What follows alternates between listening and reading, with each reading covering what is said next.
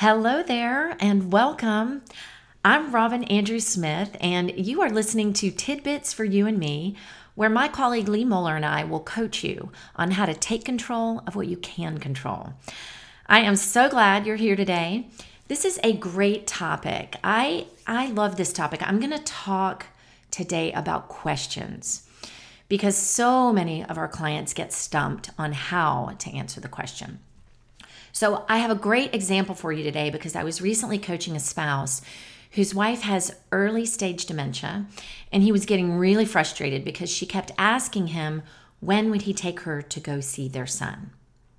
So, I want to talk specifically to those of you caregiving for a husband or wife or partner and let you know that it will be so much more helpful if you can learn to respond to your partner using emotion instead of logic when you're trying to respond to a question like this.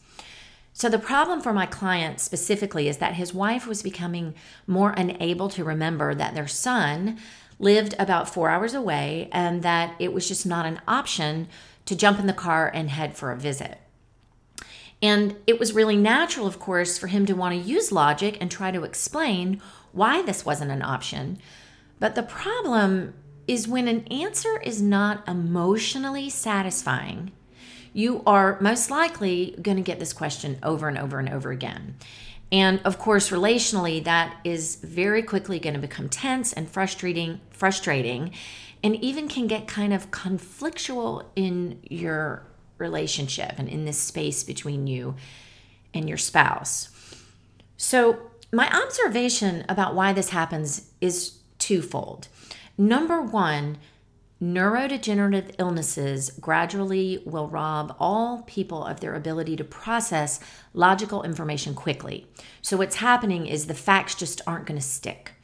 And then, number two, when human beings have an uncomfortable emotion, all of us, we tend to fixate on whatever we believe will make it subside because we just want to feel better, right? It's kind of this unconscious thing, but we all do it.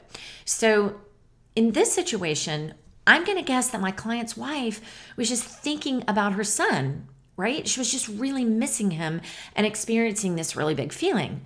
And then this big feeling was driving this thought and this is why she was asking the question in the first place over and over and over. over. it wasn't so much because she really wanted to know the facts, it was because she was feeling something. The facts about why she couldn't see her son, they just weren't helping this longing, the feeling she was having in her heart, right? And so she continued to ask in this effort to feel better. And so there goes the cycle. And this is going to happen to people living with dementia. Eventually, they are going to lose the ability to comprehend complex language, which means facts and reasons, right? And this is very different from your healthy functioning brain and how facts actually serve you. But the great news is that your spouse never loses the ability to feel emotion. So we've got right in front of us this great big blessing that we can leverage in the relationship to help you get through life together one day at a time when these questions keep coming. So, I want to invite you all to begin to really just pay attention to how this happens between you and your partner. I want you to start noticing and listening and paying attention to how you automatically start to give all this fact, right? When your partner comes to you, how you just suddenly start to reply with logic to their questions. And I want to recommend that you try to shift, notice it first, and then practice maybe playing around with responding with some emotion. I want you to think about it like responding from the heart space instead of responding from the head space. I love this metaphor. One of the best ways to start this is to just acknowledge the emotion, right? You can validate a feeling someone's having by simply repeating back what they have shared to you. So it works great because it slows things down a little bit and it confirms for them that you heard the question or the statement. So, for example, can we go see Tom? Try responding, You want to go see Tom? This is a great emotional reply and it will confirm for them that you heard them. really resist the temptation to respond with why you can't go. That's a fact, and it's probably how you've been responding up to now. As time goes on, however, you're going to find that responses like, Honey, don't you remember? We can't go see Tom. He lives four hours away and he's at work. This is probably going to start creating tension in the space between you. So I want you to try something new.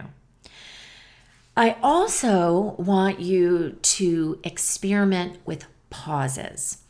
Lee and I recommend trying to wait at least three seconds after you say something.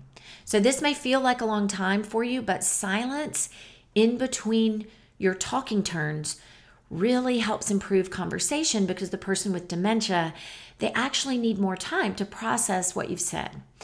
And another thing that I like to point out is it's important um, to note that most of us we tend to talk in paragraphs. We share about three to five sentences at a time before we give the other person their turn. And I'm going to tell you that's a lot of language to decipher and make sense of when someone has processing challenges. So, speaking in paragraphs is going to make dialogue much more difficult to process when someone's living with dementia. You can learn to set your partner up for success by simplifying things for them.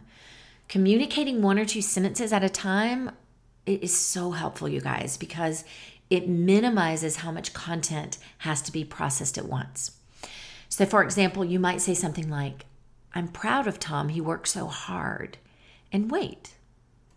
Or you could say, What a special son we have, aren't we lucky? And wait. And what you're probably going to find is they are going to feel some emotion as well they're going to be able to process what you said and they're going to be able to participate in a dialogue with you and feel competent while they're doing it. Um, one other thing I want to share with you in the case of my client is that the emotion his wife his wife was having it was actually really strong and so her questions continued even when he broke it down and he needed to take things a step further and also show some deeper empathy for her so you know, I've really been missing Tom too. I'd love to plan a trip soon. How about we give him a call after dinner? So, this is an example about how you can address the emotion someone is feeling and help make it easier for their brain to change gears, right? And get back to whatever you want to be doing together. All right, so I want you to learn to get more comfortable being with the emotions your partner is going to have because they are going to bring you questions and concerns that you just aren't going to be able to solve sometimes. It's just part of the journey. Resist the temptation to explain the facts of the matter and do your very best instead to focus on the heart of the matter. My client, he wasn't going to be able to solve his wife's dilemma, but what he could do was connect with her about how much they love and miss their son. And hey, if you enjoyed listening today to Tidbits for You and Me, you have to check out Creative Companionship. This is our spousal coaching program where we take all these fundamentals, we apply them, and we take it to the next level with practice, taking control of what you can control. You're really going to love this. And you can find out um, more about it at youandmeaging.com and go and make that powerful investment for yourself, you guys. This investment in the person that you care for. We would love to hear your story and have you join us and go and make it a beautiful day. We look forward to talking with you again real soon.